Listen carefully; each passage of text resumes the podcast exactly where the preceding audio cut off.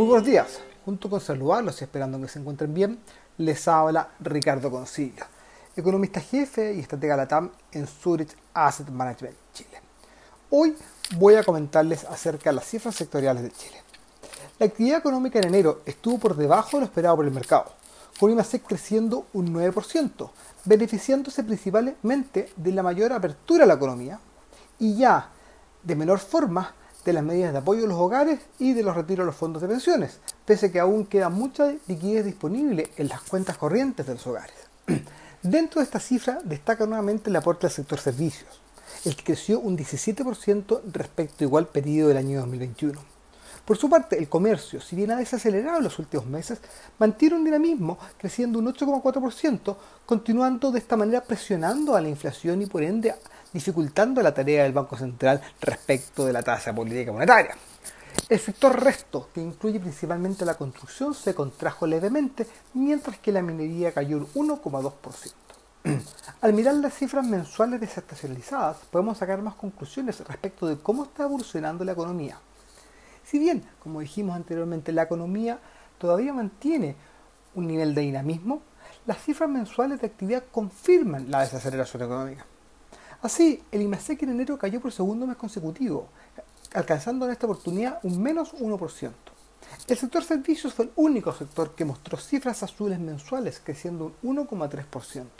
Por su parte, comercio cayó un 3,2%, mientras que los sectores asociados a la producción de bienes lo hicieron en torno a 1% y el el sector resto se contrajo un 3,8%, como resultado del impacto que la mayor incertidumbre local tiene en la formación de capital fijo, así como también del endurecimiento de las condiciones financieras. Por su parte, el IMASEC no minero mostró su primera caída mensual desde abril del año pasado.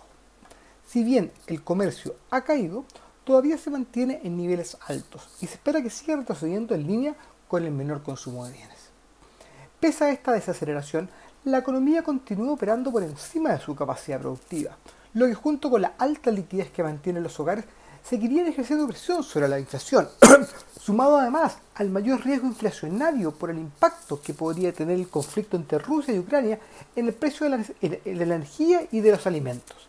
Así, si bien esperamos que esta desaceleración continúe, esperamos que el crecimiento económico converja a niveles cercanos a su tendencia en este año 2022. Esperamos para este año un crecimiento económico en torno a 12,5%, en donde el exceso de liquidez de los retiros de los fondos de pensiones comienza a, reducirse, lo que junto con el término de las transferencias fiscales y la contracción efectiva del gasto fiscal, así como la alta base de comparación, impulsarán a una menor contribución del consumo a la actividad económica, en donde además la incertidumbre política local limitará a la inversión privada. Asimismo, el endurecimiento de las condiciones financieras continuará afectando negativamente al crecimiento económico. No obstante lo anterior, considerando los impactos que podría tener el conflicto entre Rusia y Ucrania, estimamos que el riesgo de nuestras expectativas de crecimiento estaría sesgado hacia la baja. Esperamos por su parte que el Banco Central suba la TPM en 150 puntos bases, llegando a 7% en la próxima reunión política del mes de marzo. Por su parte, en el mercado laboral, luego de varios meses mostrando mejoras, en esta oportunidad se rompió la tendencia. La tasa de desempleo aumentó levemente, alcanzando un 7,3%. La creación de empleos en este trimestre móvil estuvo por debajo de lo observado en los trimestres anteriores y fue además menor al crecimiento de la fuerza laboral. La confianza empresarial de febrero retrocedió desde 53,35 a 51,19. Todos los componentes salvo la construcción cayeron, pero es importante señalar que la confianza del sector construcción se encuentra en niveles muy bajos, en torno a 35. Esperamos que este comentario haya sido de su interés y recuerden que pueden encontrar toda la información acerca de estos productos y fondos en nuestro sitio web zurich.cl. Muchas gracias y que tengan una muy buena semana.